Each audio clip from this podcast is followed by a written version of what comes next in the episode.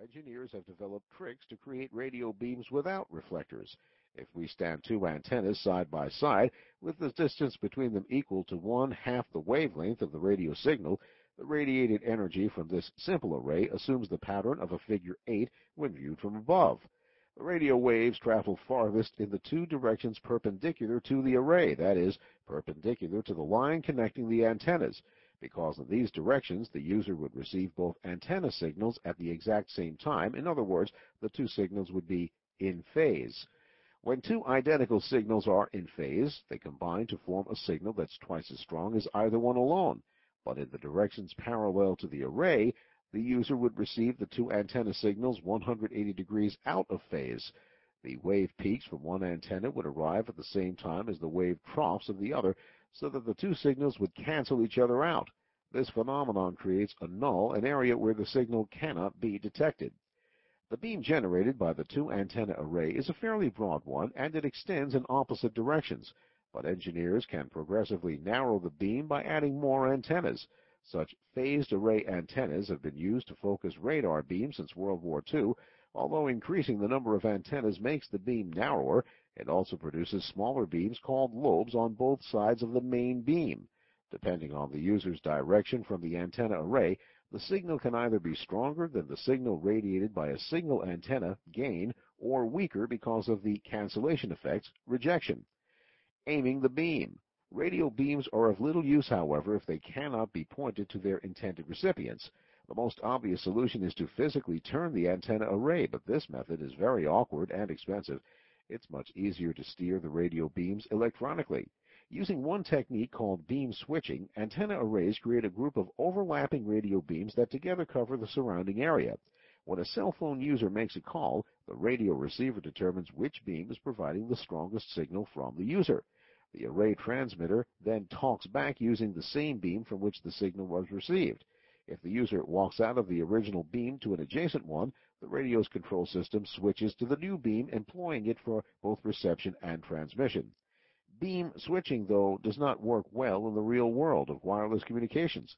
For a beam to be most effective, the mobile user has to stand at the center of the beam. As the user moves off center, the signal fades just as the light from a flashlight gets dimmer as you step away from the direction in which it's pointed. When the user approaches the far edge of the beam, the signal strength can degrade rapidly before the system switches to the adjacent beam. And what if there is another user who is trying to use the same radio channel but from a different direction? If the second user is standing in a null, there would be no interference, but if the interloper happens to be in the center of a lobe, the second signal may well block or distort the first. Another challenge for beam switching systems is the fact that in most environments, radio signals rarely travel in direct paths. The signal you receive on your cell phone is usually a combination of reflections off natural and man-made objects, buildings, mountains, vehicles, trees, and so on. And these reflections are constantly changing, especially the ones caused by large vehicles such as buses. This phenomenon, known as multipath, also affects the signal sent from the cell phone to the base station. If a user in a beam switching network is near the edge of a beam, the signal that he or she transmits may bounce into an adjacent beam before reaching the beam switching array. In that case, the array would transmit to the wrong beam and the user might miss the return signal entirely. For practical applications, beam switching systems are obviously inadequate. An antenna array that is truly smart would be able to aim a radio beam directly at a mobile user instead of choosing a beam that comes relatively close. The ideal array would also be to adjust the beam pattern so that it minimized interference from other users who were communicating on the same frequency channel. At last, the array must be able to adapt quickly to changes in the user's position and shifting reflections, and that is where adaptive antenna arrays come in. The cocktail party effect. What makes the adaptive array so smart? The key step is processing the information received by its antennas. A good analogy is the way the brain processes acoustic information from the ears. A person with normal hearing can usually locate the source of a sound even with his or her eyes closed. The convoluted folds in the outer ear produce different resonances depending on the angle of the incoming sound. And unless the sound is coming from directly ahead or behind or directly above or below, it reaches one ear before the other, so there is a time lag between the two signals. The brain receives this information and rapidly computes the location of the source. What's more, People with normal hearing can pick up relatively quiet sounds, say an interesting conversation, amid loud background noise. This phenomenon is commonly known as the cocktail party effect. Researchers have shown that the ability to focus on a specific sound partly depends on the ability to locate the sound source. In an experiment that tested how well people can hear a signal while being blasted with background noise, subjects listening with both ears were able to detect much softer sounds than subjects listening with only one ear. Once the brain has determined the position of the acoustic force, it can focus on the sound and tune out unwanted noise coming from other directions. Similarly, an adaptive antenna array can pinpoint the source of a radio signal and selectively amplify it while canceling out competing signals. The array's brain is a digital processor that can manipulate the signals coming down the wires from the antennas. A typical adaptive array consists of 4 to 12 antennas, but for simplicity's sake, let us consider an array of two antennas separated by a distance equal to half the wavelength of the radio signal. In an ordinary array, the signals from the two antennas are just added together, but in an adaptive array, the signals are sent to the adjoining processor, which can perform any number of mathematical operations on them. For example, suppose that the array is aligned north to south and a signal from a cell phone user comes in from the east. The processor can quickly determine the direction of the signal because the radio waves reach both antennas at the same time. They must be coming from a direction perpendicular to the array. To maximize reception, the processor adds the signals together, doubling their intensity. When transmitting back to the user, the array emits identical signals from both antennas. But now suppose that another cell phone user sends a signal from the south. Because the signal waves hitting the north antenna are 180 degrees out of phase from the waves striking from the south antenna, the processor can tell that the signal is coming from a direction parallel to the array. So the processor now subtracts one signal from the other, thus it inverts the signal from the north or south antenna turning wave peaks into wave troughs and vice versa, and adds this mirror image to the signal from the south or north antenna. Again, the signal's intensity is doubled, and when the array transmits back to the cell phone user, the processor sends an out-of-phase signal to one of the antennas, generating a radio beam that runs from north to south. Notice that in both these examples, the radio beam generated for one cell phone user does not reach the other. The two users could be communicating with the adaptive array at the same time and on the same frequency channel, but their signals would not interfere with each other. The array's processor can create radio beams pointing in other directions as well by performing more complex mathematical operations on the signals from the two antennas. The task of selective transmission and reception is thus reduced to solving a series of simultaneous equations. To direct beams at users who are moving around, the processor must repeatedly solve the equations with constantly updated information from the antenna array. Adding more antennas to the adaptive array increases the locating precision and the gain of the signal. An array of 12 antennas can hear signals a dozen times as faint as those that can be heard by a single antenna. The array can also transmit 12 times as loudly and much more directly, and the processor can juggle the antenna signals to create beam patterns that ensure the greatest possible gain for a desired signal and the greatest possible rejection for other signals on the same frequency.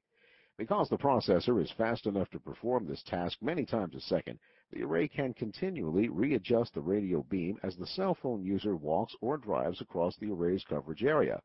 The system is designed so that stray reflections of the user's signal against vehicles or buildings do not trigger abrupt changes in the direction of the beam. By tracking the user's route, the array can estimate the likelihood of future movements and discard erroneous information indicating sudden leaps in position. Furthermore, the most advanced adaptive arrays can take advantage of the multipath phenomenon to focus radio signals still further. The processors in these arrays are so powerful that they can handle information from all the reflected signals that bounce along various routes between the cell phone and the adaptive array. By including the multipath reflections in the mathematical equations, the processor can extrapolate not only the direction of the signal, but also the exact position of the user's cell phone. In an urban environment where there are numerous reflections, the adaptive array can receive from and transmit to a small area surrounding the phone. Instead of generating a radio beam, the array creates a personal cell that can be only centimeters in radius. And because the array is constantly recalculating the phone's position, this personal cell can follow the user as he or she moves about. Benefits and applications. Wireless networks that employ adaptive antenna arrays have several advantages over conventional cellular networks because a base station equipped with an adaptive array has a far greater range than an ordinary station transmitting at the same power, fewer stations are needed to cover a given area. Although adaptive arrays may be more expensive than traditional arrays, reducing the number of base stations dramatically cuts the overall cost of deploying and operating a wireless network. Adaptive arrays also enable a cellular service company to make better use of a scarce resource, the spectrum of frequencies allotted to the company for its radio signals. Many cellular systems are becoming overloaded with customers. In certain congested sectors, the barrage of signals sometimes exceeds the amount that can be carried on the limited number of radio channels. Customers feel the crunch when their calls are dropped or they hear poor quality signals. But because adaptive arrays allow several cell phone users within a base station's coverage area to share the same radio channel, the technology increases the capacity of the spectrum. The improvement over ordinary antennas is significant. Base stations outfitted with adaptive arrays can serve about six times as many people for voice communications and up to 40 times as many for data transmission. The result is better service and less interference, not to mention less wasted energy and radio pollution. It's not surprising then that adaptive antenna arrays are already in commercial use. Arrays using technology created by ArrayComm have been mounted on more than 150,000 cellular base stations in Japan, China, Thailand, and other countries in Asia and Africa. All told, the arrays provide phone service to more than 15 million people. Commercial adoption has been slower in the U.S. and Europe, partly because the telecommunications industry's economic slump has curtailed new investment in cellular networks. But one U.S. manufacturer, AirNet in Melbourne, Florida, is currently making cellular base stations that employ ArrayComm's technology. And Marconi, a British telecommunications company, is developing an advanced base station that will contain adaptive arrays. Adaptive arrays are also a boon to wireless data networks. Because the arrays minimize interference, they can receive and transmit more data to users in a given chunk of frequency spectrum.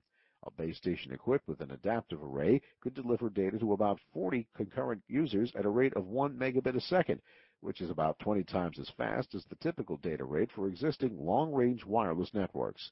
Because all the users in such a network do not usually require peak data rates at the same time, one station with an adaptive array could serve several thousand people.